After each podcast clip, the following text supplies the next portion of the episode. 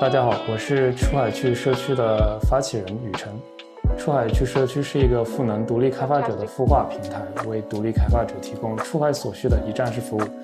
今天呢，我们很荣幸邀请到陈随意，他有好几个标签，我这里简单介绍一下。他有，比如说他是农村程序员，也是独立开发者，同同时也是个人创业者。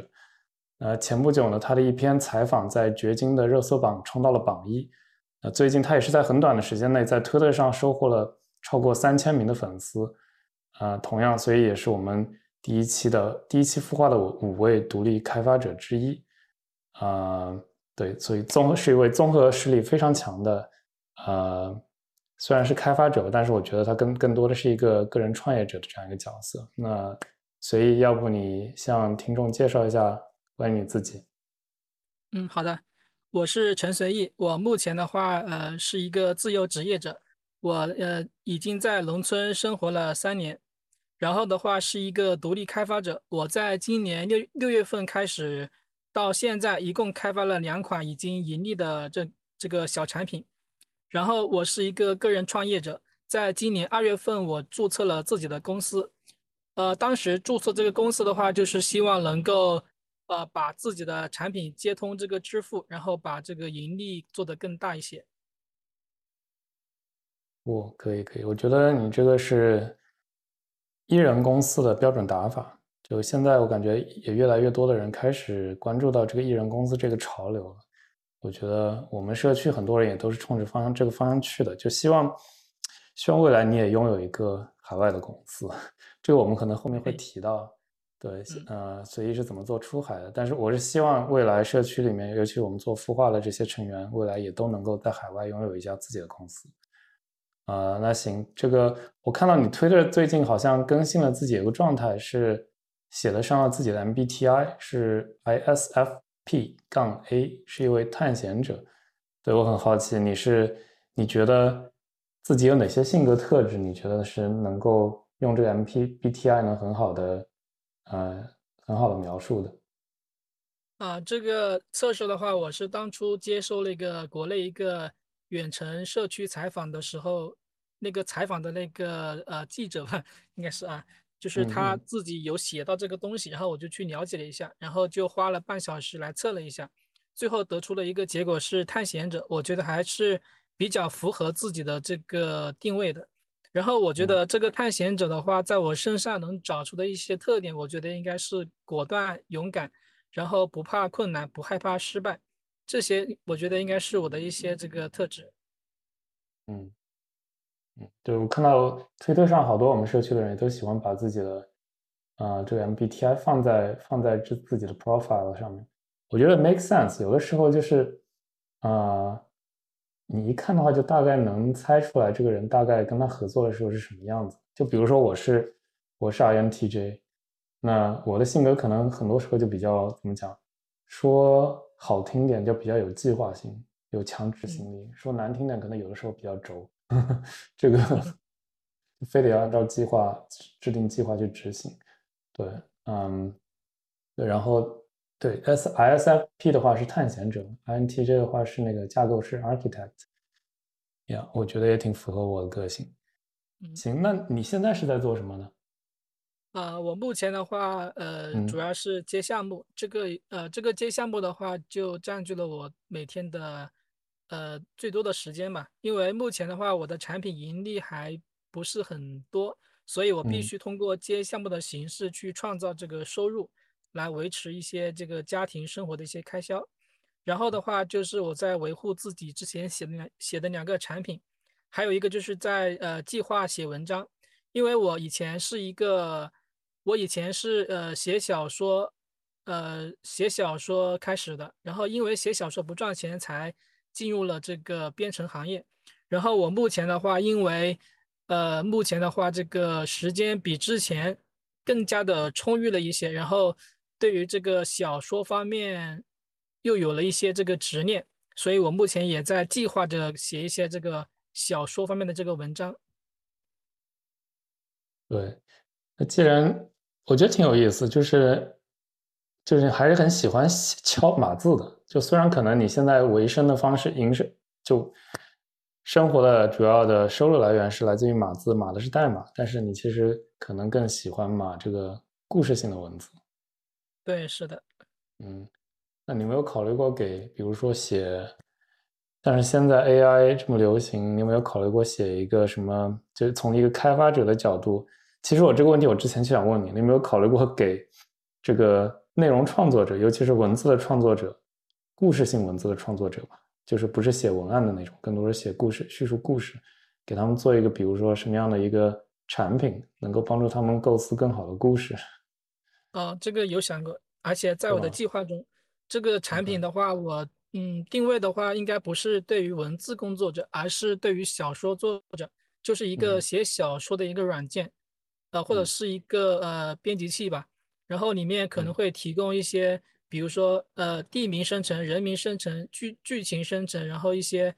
呃，这个备忘什么的，包包括那个人物关系啊，然后那个地图的关系这种功能在里面，就是我想做的一个东西。然后就是说，这个工具，呃，也是我后面在写小说，在正式写小说之前必须要做的一个东西。就像我自己写这个代码一样，我目前的所有开源项目都是为我的这个接单的这个项目服务的。在我接单之前的话，我如果是我用别人的这样的一个项目去接单，我会很难受。所以我在做一件事情之前，我会先想着去先创造一件，呃，就是比较符合自己习惯的工具，然后再去进行下一步操作。嗯，对你这个倒提醒我了，就是我之前有之前有看过有人做了一个 Notion template，我回头一会儿发给你。就他这个 Notion template 就是。虽然它是 predefined，就它是设定好的是一个框架，但是它这个框架是为了这种呃小说创作者使用的，就是说他把你小说经常需要的，比如说你有一些虚拟的故事线历史，他把里面要包括人物塑造，他把你那个 template 做的比较完善，就然后你可以往里面填充以后，就直接就形成了整个大概的设定在那。对我觉得这也是一个算是一个怎么讲？可能算是个 to 小 B 的一个 SaaS 服务，可能是可以做成这样形式，我觉得挺有意思。对，比较小众，但是可能会有刚需，可以研究一下。我之前也有接触过类似的项目或者话题，我们可以回头讨论一下。嗯嗯，对，有意思。因为而且我觉得最关键的是，如果你你本身对这个事情感兴趣、有热情的话，你做这个产品也更有热情，就比较切合你自己的这样一个使用的一个习惯的话。那也会符合很多其他人的使用，这让我想起之前那个 Peter Levels，就是独立开发者的一个领军人物吧。他他那本他有本书，那个 Make 里面他就提到，就是经常会有一些开发者会会好奇，就是想法是从哪里来。嗯，那一种最常见的来源就是你自己有需要，对吧？然后刚好别人有需要你就做。嗯，那对这个这边我们先暂且按下不不表。但是我觉得，就是怎怎么想到一个产品的想法，尤其是适合独立开发者的产品的想法，这也是一个好的好的这个话题。我们一会儿再回过头来聊一下这个话题。可以的。对对，我们先不打断自己思路，我们先我先问一下，就是你在你当前做的这些，包括呃维护产品啊这些项目之前，呃，你有你有就是有过这种正式的工作吗？然后你工作过多久？以及啊，有的。对，以及最后为什么就是选择切换一下自己的这种 career path，就切换一下自己的这种方方式吧，生活方式。嗯，呃，我是一五年开始正式工作的，在正式工作之前的话，我是呃在网上投了一个月的简历，然后就在一个月之后，因为我是邵阳的，然后在我的第一家公司是益阳的，所以我当时就是呃坐车到长沙，然后再到益阳，就转了一趟车。呃，就是，呃，对，就是呃，这个路，呃，这是我第一次出远门，然后的话，到达益阳之后，找到那个地方，其实我的，我当时对自己的技术还是挺自信的，然后，但但是其实这个学校里面教的和他实际里面用的其实是相差相差很大的，所以当时其实并没有面过，但是由于那个技术负责人看我比较远，就是远道而来，也不好直接说你就回去吧，所以我就留下了，那是我的第一次，也是第一份工作。然后到现在的话，已经有工作这个九年了。呃，正式工作应该是这样，是我的自由职业是从二零年开始的，所以我的应该应呃应该可以说正式工作是一五年到二零年，然后我的自由职业时间是二零年到现在这样的。嗯嗯嗯，对，嗯，就你在这个就是工作这你也工作了，就现在来看呢，好像你有五年的这种工作的时间，你觉得，嗯，就以你现在的生活方式回过头去来看的话，回过头去看的话。你觉得工作有什么优势跟劣势吗？呃，工作其实总的来说我还是比较喜欢工作的，因为我呃跟别人交流什么的，我当时就是当时我在刚出来一五年一六年那会儿，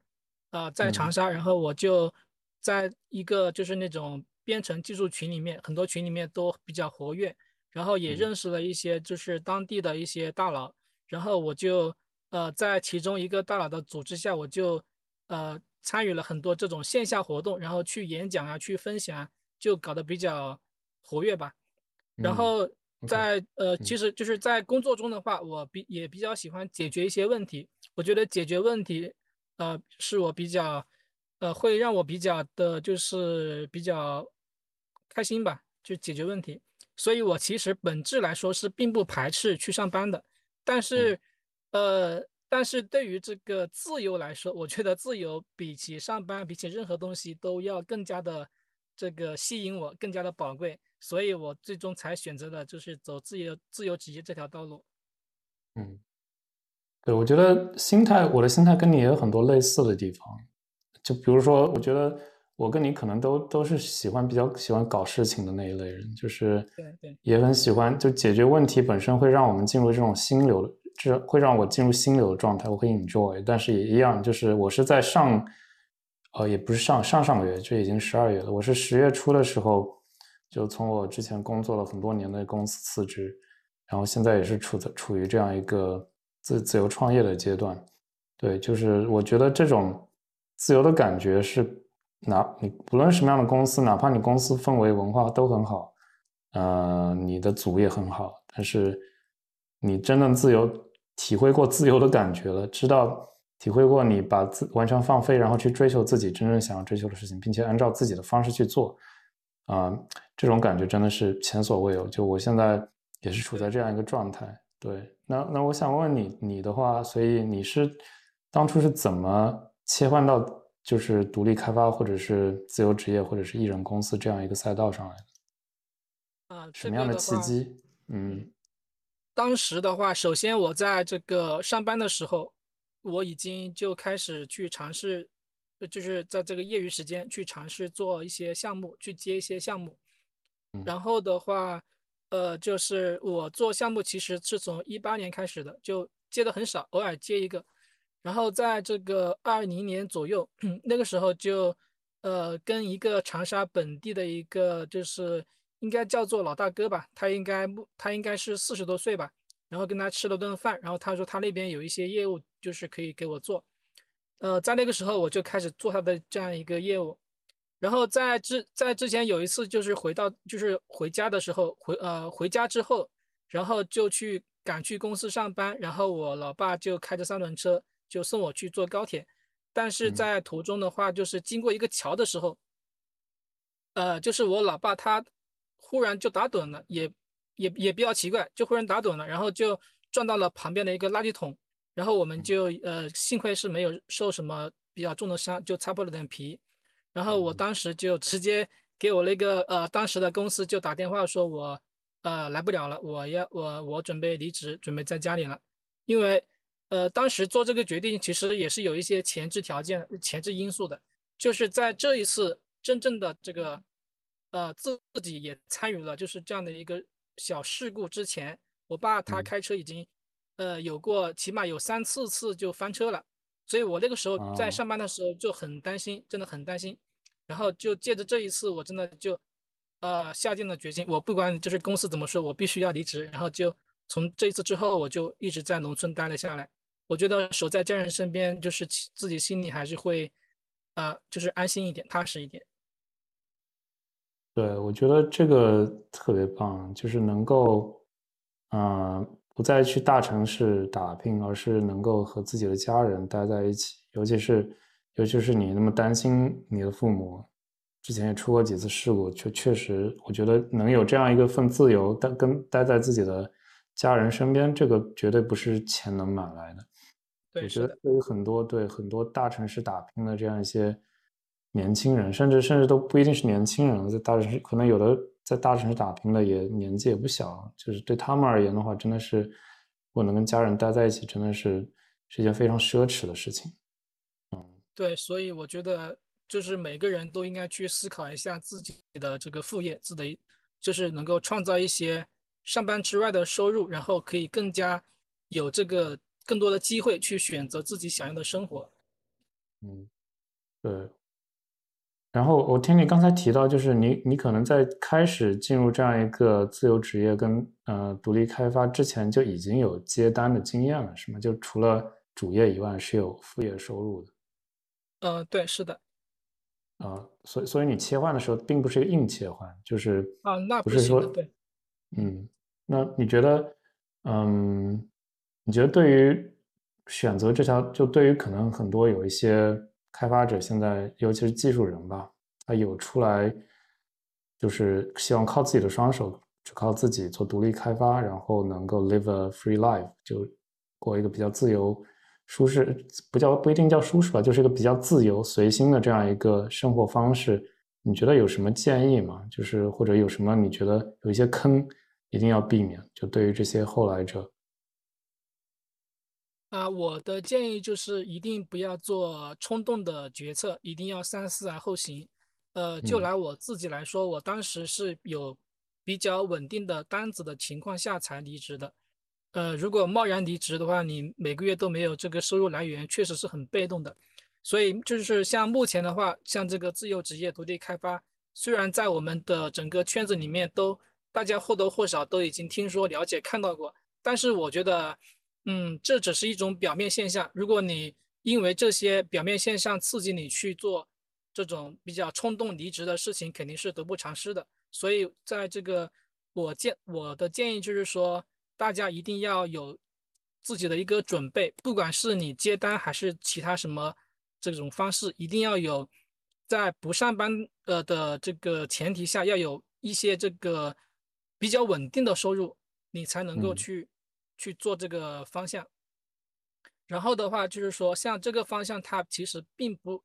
并不是很简单，反而比上班还难很多。就是我们有很多开发者，他其实做一个产品，有呃就呃就我目前所呃所了解到的这样的微信好友里面，就有两年没有收入，四年都没有收入的。所以其实像做这个东西的话，我觉得还是要在上班的时候。利用业余时间先去探索，先去尝试，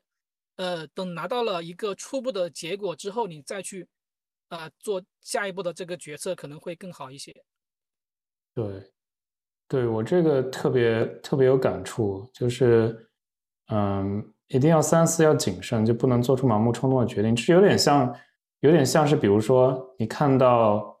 有很多网红或者是很多歌星。能够走红，或者是看到有一些视频博主做了一些非常爆火的视频，就觉得 OK，我也要去做。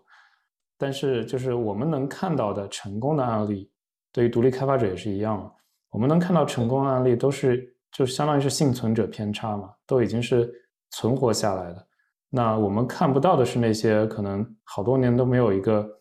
稳定收入的这样一个更更普遍的这个状况。所以说。在做出成为一个独立全职独立开发者辞职出来做之前，一定要想清楚，就是包括自己对这件事情做出来以后预期是多少，多呃预期是什么样子。嗯，如果能够按照自己预期发展和不能按照自己预期发展，都要有一定的预案。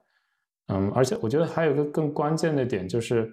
如果你在一段时间没有产生收入的话，你会过你会处在一个精神压力非常大的状况。但是你作为一个独立，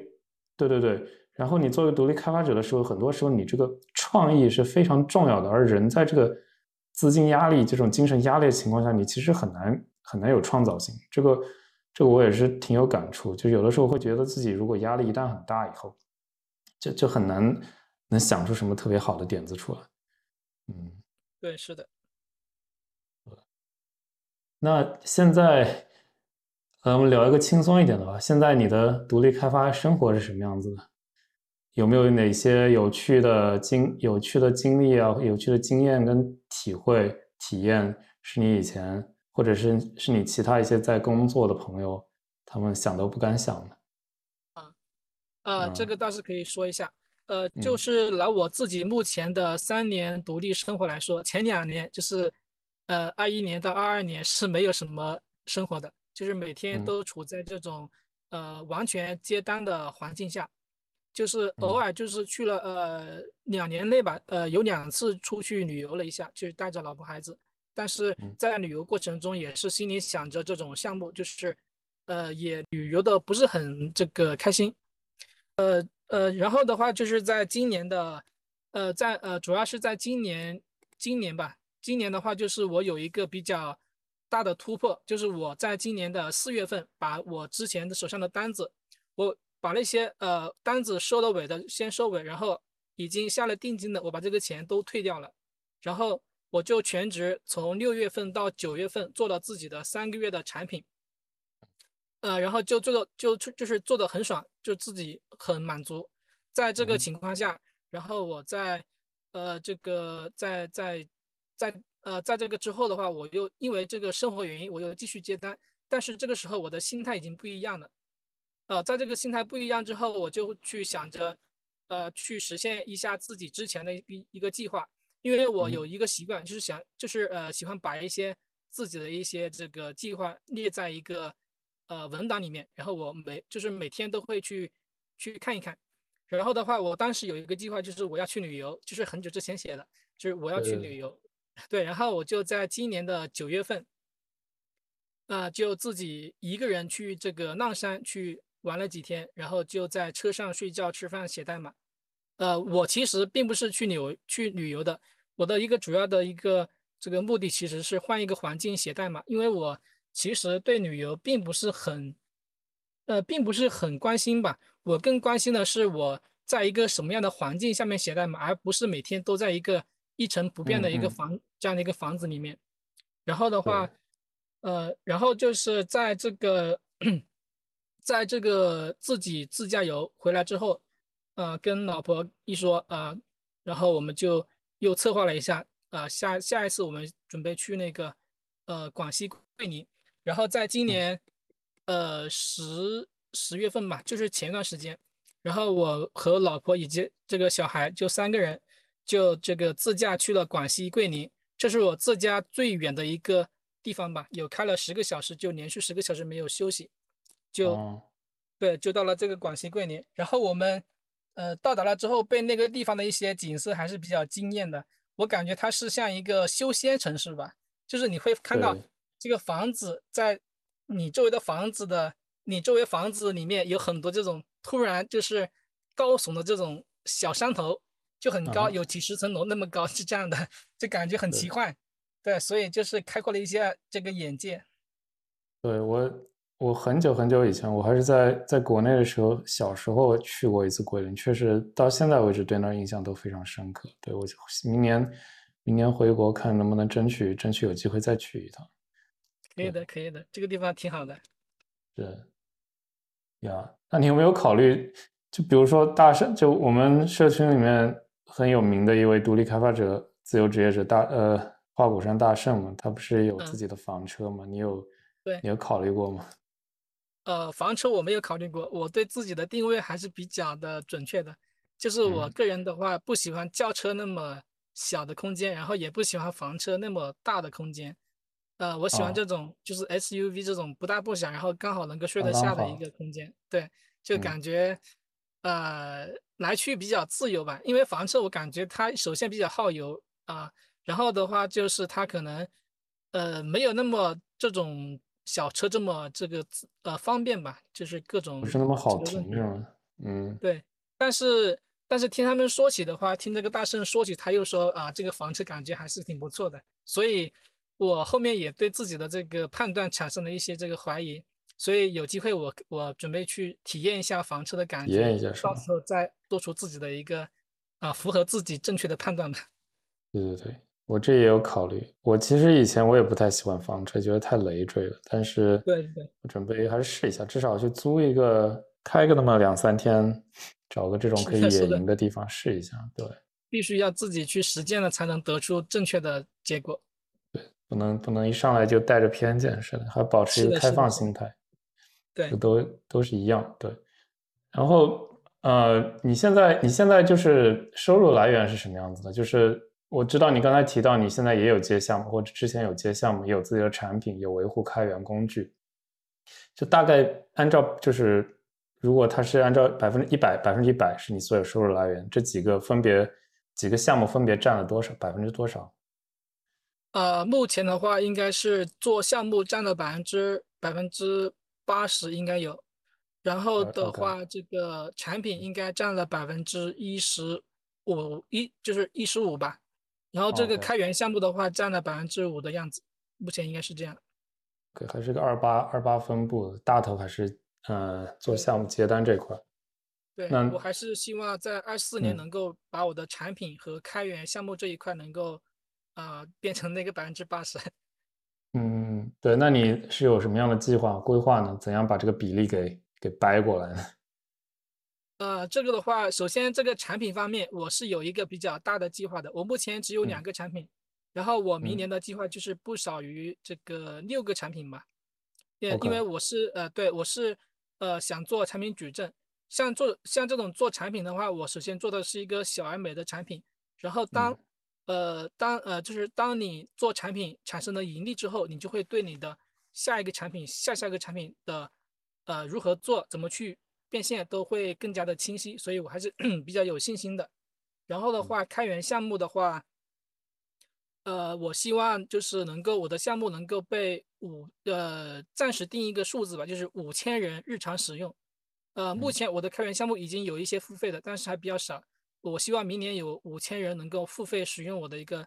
开源项目，但是它虽然是开源的，呃，也提供了文档，呃，但是的话，有一句话是这样说的，就是开源不等于免费。如果说你有一些自己的呃项目问题、需求问题，那么你来咨询我，那我肯定不能够把时间都花在这上面，就是无偿的去呃去给你提供这种你自己的本身需求相关的一些解答，那么肯定是要收费的，所以我。在这个方面，我我也会把它这个推进一下。OK，对，就刚才刚才你提到，就明年可能一年的计划是六个产品做，嗯，然后未来长远来讲做成产品矩阵。其实我这边是有一个有一个问题在这儿，就是因为很多时候你的产品的盈利情情况也是它是处于一个存在于二八二八定律的，就是说你可能你百分之八十的收益是来自于你百分之二十的产品。那对应到你的产品矩阵里面，可能你的产品矩阵里面，你绝大头的收入是来自于一两个产品。那你在做这个矩阵的时候，心态是什么样子？就是说，你是就是要把这个矩阵搭出来，我不管那剩下四五个挣了钱没没有头部这最厉害的、最挣钱最多这个项目多，我但是我还是要把它们做出来。还是说，你通过做矩阵的方式，能找出其中盈利最多的这样一个项目？呃，这个首先的话是一个，呃，是一个初心问题吧。我的初心其实并不是做呃做产品，并呃第一初心并不是为了赚钱，而是为了满足自己的兴趣和创造欲。所以，呃，我的目前这个呃在在我的这个点子库里面有列了一百多条点子，就是我感兴趣的东西非常多。像其他开发者他呃这种没有点子点子枯竭的问题，在我这里就完全不存在。我有很多点子，然后都是呃这些点子也都是我感兴趣的，那么我就会呃就会选择其中的几个呃比较容易做，然后时间比较短就能够实现，然后也呃基本上能够就是根据自己的判断能够变现的这么几个点子，在明年先做出来，然后去推出去。呃，关于就是说它能不能给我带来收入，我觉得这个。呃，不是很重要，因为我目前的两个产品，我当时并呃，当时都是基于自己的兴趣去去做、去完善、去维护的，我从来没有考虑过收入，但但是他们也目前确实货真价实的给我带来了收入，所以我觉得，呃，做产品的话，我觉得就是有时候也不必太考虑这个利益关系，我们通过自己的这样一个爱好和追求，把东西做好做精，那么它肯定是可以带来一些这个回报的。对，我觉得这是个 balance 吧。就我从就比如说我从呃孵化器的角度来讲的话，一方面，嗯，肯定还是希望项目存在这样一个可以自持的这样一个状态，就是说。呃，你做出来项目至少是能够维系这个开发者本人的生活。那如果它能带来一些额外的帮助，那对于你未来做产品，因为你产品的收益，它你一旦做出来了以后，形成这样一个稳定的现金流，你后续的话维护的成本会低很多。你相当于是这个收入是可以不断叠加的，它跟你出售自己的出卖自己的时间去去上班还是很不一样的状态。对，对，是的，嗯。那你觉得就接下来，你你这个产品矩阵在国内市场搭好吗？还是也还没有搭好？那你接下来就国是主要明年这几个项目都是主打国外海外市场？呃，目前的话，国外市场我想先用我们目前孵化的这个项目先去探索探索一下。呃，至少就是它，呃，就是能够就是希望看到它在这个接下来能够达到什么样的一个收入层次，再去做下一步这个决定。然后国内的话，这个产品市场的话，呃，也主要是做一些比较符合国内用户的需求吧。但是目前我暂时，呃，下一个产品我暂时只想到一个，就是做一个 Markdown 美化工具。而且这个工具我，呃，我之前已经做了百分之九十了，还没有，呃，就是正式的，就是完成。OK。对。然后这这也是一个出海项目，对吗？还是？你对于自己的客户群体啊，有有这样一个计划吗？呃，这个出海的话，我首先得判断一下，它这个产品适不适合出海，然后它符合呃，就是符不符合外国人的一个口味。呃，像目前这个插件，它是一个程序员的一个工具。呃，我觉得国内和国外程序员，他他这种对这对这个工具的需求并没有太大的这个区别，所以我觉得它是适合出海的。关于后面的产品的话，我觉得，呃，还得再评判一下，到时候得再判断一下。对，就现在，因为现在你有开始尝试做出海，然后你也在国内有一些用户基础，那你觉得你在做这个产品出海的时候，哪些就有没有遇到一些之前不曾遇到过的一些问题或者挑战？啊，这个呃，语言文化这种问题还是还还是挺。呃，挺强的，因为我自己本身英文也是一般，因为我当时在大学都没有考过四级，所以我英文其实一般，也是后面在这个呃工作代码中才慢慢的提高了一些。呃，然后的话，像你像对于在国外的这个产品推广的话，呃，在什么平台推广，在呃就是怎么推广，我都感觉会有一些这个呃限制吧。包括一些平台规则，包括我前两天，啊，就用的还好好的一个账号，今天就，啊，就是很多 IP 就访问不了。所以，当你满怀的一个信心准备去推广的时候，但是有时候它又会因为一些这样的一个规则，也不知道是怎么样的一个规则，然后把你的账号给有一点点限制吧。所以，像这个，呃，这个推广的阻碍还挺大的。对，还是有一些熟悉熟悉度的问题。嗯，对对对。对，那这些挑战你在国内有遇到过吗？就国内市场有遇到过？呃，这些这些挑战在国内市场倒没有遇到过，因为呃，我的账号特也没有被呃被有限制过，所以这个还好。呃，因为然后的话，因为自己本身对国内平台还比较熟悉，所以也知道去什么地方推广，怎么推广，所以这个国内的话会好一点。但是最大的一个区别就是现在国内的这个付费的这个问。这个情况其实是比较低的，就是有时候别人看到你的这个，看到你这个插件，他会问一句：“你这个怎么还要收费？” 就是就是很多这种情况都会发生在国外，在国内有很多这种喜欢呃白嫖吧，所以所以我觉得出海的话是必须去探索的一个方向，去探索一下国外的一个付费情况，去真实的去体验了解一下。然后如果我呃如果说国外的这个市场确实。在自己的产品中比国内要好的话，那么肯定会做更多的出海产品。嗯，这样的，嗯，对。然后你在做对，虽然是就我们是一起来在推进这些出海项目，然后你可能在做的也是最近不是很长时间的事情，你觉得有没有什么收获呢？就呃，因为目前来讲的话，你明天，by the way，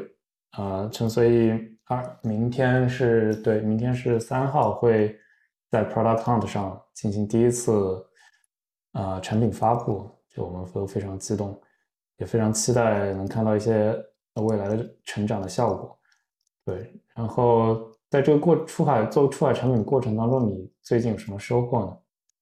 就在这个收获对，在在盈利 之前，在盈利之前，就我们先不说盈利上的事情，就说其他其他有哪些收获？啊，收获太大了。首先就是认识了就雨辰、罗哥这样这样的一个出海的伙伴，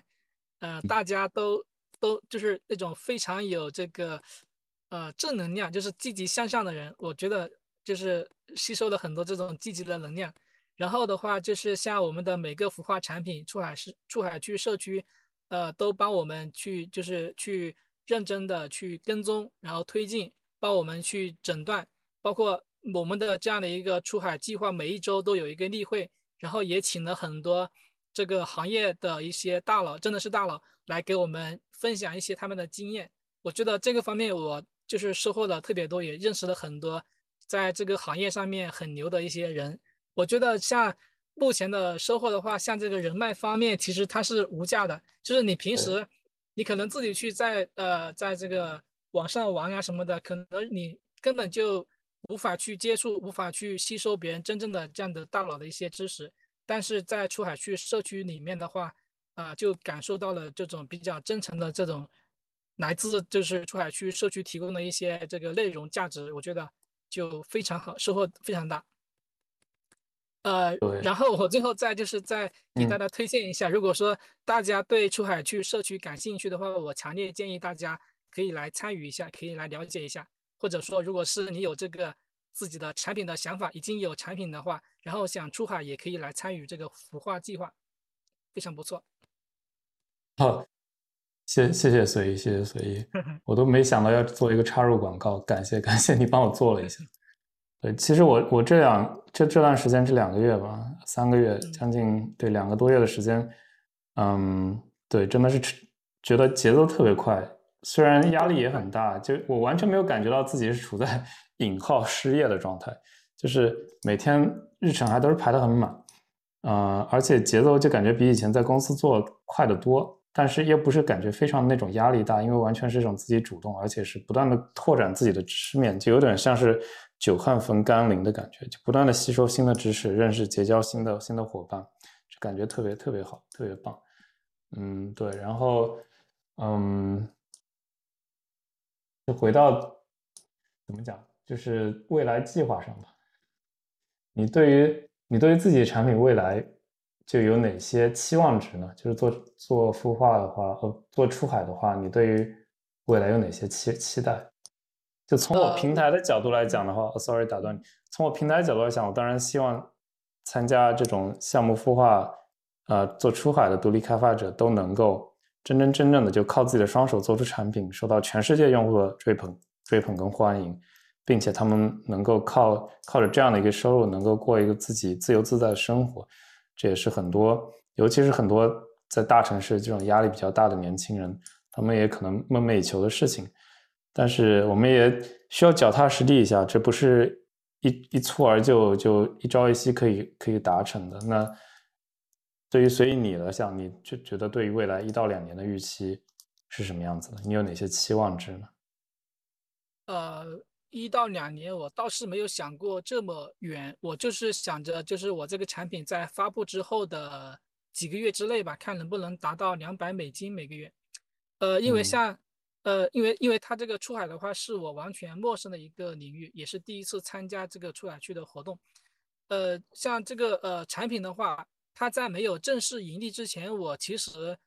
呃就是对自己还不是很有这个信心。就像我之前呃，就是我今年第一次做自己的产品之前，在没有盈利之前，我也是没有太大的把握的，所以我那个时候这个预期也很低。但是如果说一旦我的这个产品能够在海外得到一些用户的这个认可，能够产生的一些盈利，那我那么在那个时候，我肯定会就是会以非常大的这个精力和热情去去推进，去把这个东西把这个收入给它放大。嗯，对，是这样的。所以我目前先期望先降低，然后我再把它升高。哦，对，这个这个我也是最近跟你也对你有这样开始有这样的印象。我觉得你做事情还是比较脚踏实地的，就可能会比较习惯。当然，这我觉得这跟很多程序员或者是技术人做事情习惯也有关系。就我们都喜欢一开始把这个呃预期值先降低，就所谓的叫什么，嗯呃，under promising over delivery，对吧？中文，因为我在。在美国这边职场也经常会听到这句话，中文翻译就是你 promise 叫什么，承诺的少一些，但是递交的结果会多一些。对，我觉得好像现在我们也是在相当于是在管理自己的预期值。对我觉得这个这个这挺好，嗯，我觉得两百二码应该问题不大。Let's see。就我我还现在还记得我当初自己做产品的时候是第一次，就第一次有人愿意付费，就是来自于完全陌生的国家跟不认识的人，他在网下网上给你下个单，就那感觉记忆犹新，就真的是比你对很很不一样。就虽然可能就是几块钱的一一事情，就完全比不上你上班的时候的工资，但是。但是给给人的心理的冲击真的是不是不是一量子，因为一个是你相当于是就真的是靠自己，当然后面也有一些呃底层技术支持，对吧？比如说支付，比如说我们需要在云云服务上 deploy，但是这个跟你在公司的这样一个平台是完全不一样的感觉。嗯，我感觉这个就像是你自己从零学做菜，然后这个菜长出来，然后你丰收的那个时候那种喜悦，感觉比较像。是的，是的，对。那我们聊一些比较比较比较具体的吧。你现在你现在技术栈有哪些呢？我知道每个独立开发者他可能技术栈都不太一样，就啊，很好奇你当前的技术栈有哪些？哪些是你擅长？然后你后面会不会考虑扩一下自己的技术栈？呃，我目前的话，技术栈我的有两个呃有两个阶段。第一个阶段是我在上班的时候，我的技术栈就是。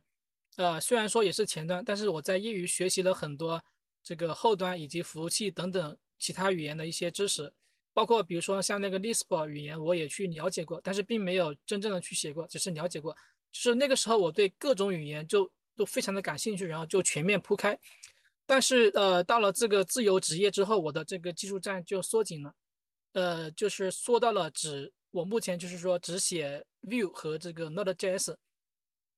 呃，因为这两个技术站，它已经能够解决我百分之九十九的问题，剩下的百分之一我可能遇不到，可能遇到了我也可以把它就是跳过去。所以我觉得，呃，就是在尤其是在我做这个产品之后，我更加对这个技术没有，对对这个技术广度就是更加没有追求了。我就是只，呃，着眼于目前最能够解决我问题的技术，然后我把它，呃，写的就是呃。写经就是写的非常的熟练，然后能够就是如是吧如臂指使吧，就是非常的这个呃什么这个熟练吧，对。然后我目前就没有扩展技术了。我觉得呃对于独立开发者来说的话，呃我觉得没必要去太追求各种不同的技术，就是你去专注于自己最能够解决自己问题的技术。比如说你是写这个呃爬虫 AI 的，你可以去把 Python 多去研究一下，你没必要学太多。像你就是写后台的话，你写你就用 Java 其实是可以的。所以就是根据自己的这个情况来，我觉得是最好的。对我这点特别同意，尤其是你把自己当做一人公司来运营的时候，你需要非常小心谨慎的去规划自己的精力分配。就可能对于很多新手独立开发或者做自由职业，可能一开始时间特别多了以后，他原先可能。在公司打工的时候没有时间去钻研一些新的技术，啊，现在突然有了时间了，就开始花大量的时间去去做这些事情。倒不是说没有意义了，因为确实很多新技术都很有趣，但是最关键的还是可能考虑到你整体，你需要整体考量一下自己，毕竟一个人就那么多时间，你把时间花在这个事情上面，在其他事情上面就就没有那么多精力去做，你可能需要做一个取做一个取舍。最关键的，就像你刚才讲的，最关键的还是要解决解决问题，不管是解决你自己的问题，还是解决用户客户的问题。嗯，是的，对，啊，然后对，刚才其实我们上面已经也也提到了这个话题，就是怎么找找合适的点子，就怎么去找自己的想法，这个也是。啊，算是我之前在在社区里面发过一次问卷，我觉得找到自己合适的想法还是一个很 common 的痛点。它不算是 top top top one，它不是第一个，但是好像是第二还是第三，就是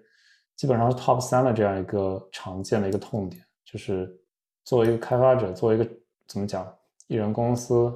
算是创业者吧，这个怎么样找到一个合适的切入的点子 idea？啊，你是怎么？这个倒是我啊比较擅长的。嗯，呃，这个就是关于这个话题，我就不说笼统的，我就直接给大家举例子，就是我最近的一些点子。呃呃，第一个就是就是那个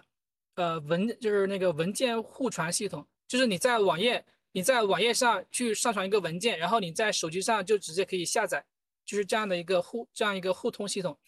呃，像这种系统的话，目前市场上很多，但是如果你开发一个出来，你能够找到你的一些。需要它的用户，那么你就可以就是把这个东西变成钱。然后就是，呃，像这个呃，emoji 这个 VSCode 扩展，就是那个表情扩展。我目前的话，在这个 VSCode 里面去搜索过这个 emoji 这个表情扩展，呃，他们的使用方式就比较，呃，就是比这个这个体验不好。就是比如说像其中一个，你要在那个，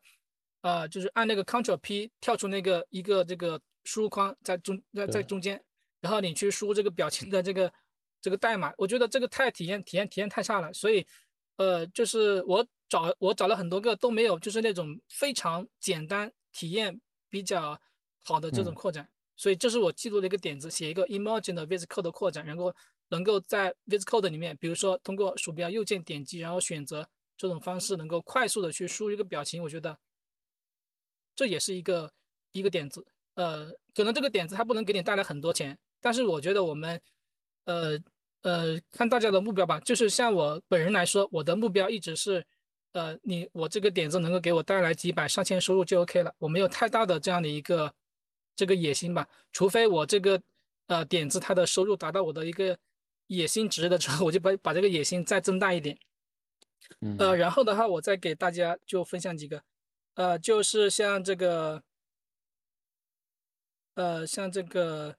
我看一下啊，像这个有一个微博三吧，呃，就是微博三领域里面有那个智能合约，呃，我不知道有没有这样的工具，但是我自己也接触过这个呃智能合约，它里面有一个 ABI 这种东西，呃，就是它是它是一个 JSON 文件，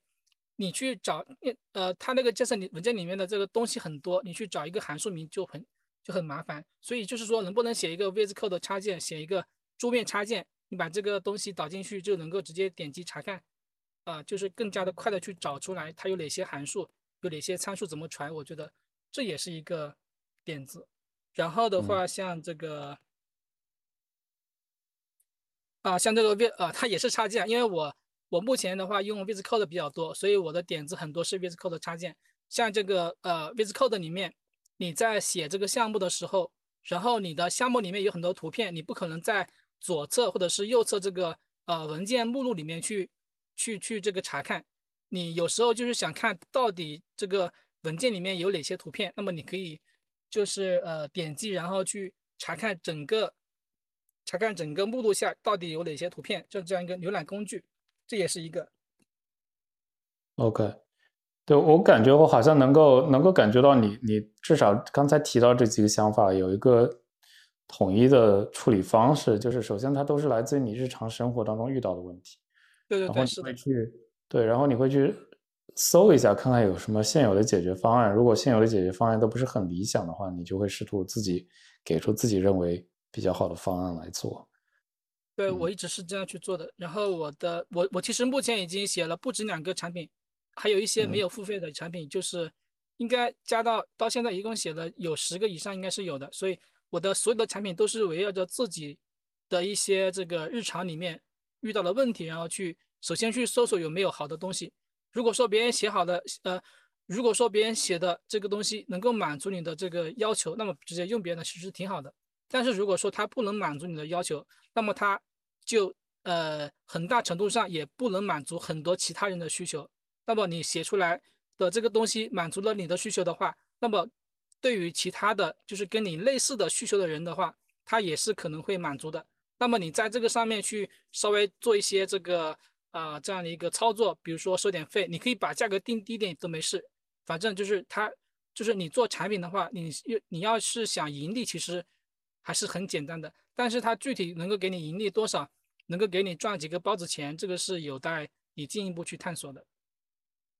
对，因为因为刚才其实我就想问这个问题，就是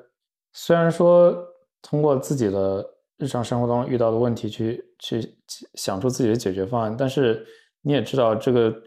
另外一面硬币的另外一面就意味着，其实也有很多开发者他就有点拍脑门嘛，他觉得哎，我想要造个轮子，但是这个时候就有一个问题，就是你造出来的东西到底别人买不买账，对吧？就可能很多开发者他做这些事情有点。带有一点自娱自乐的性质的，呃，就是我不知道你的你的态度或者你的想法是什么样子，因为从至少就是从我们孵化器的平台的视角来讲，我们还是希望有个投入产出比，就是说花了精力花了时间去做，那这个事情是能带来一定的回报，呃，那怎么去避免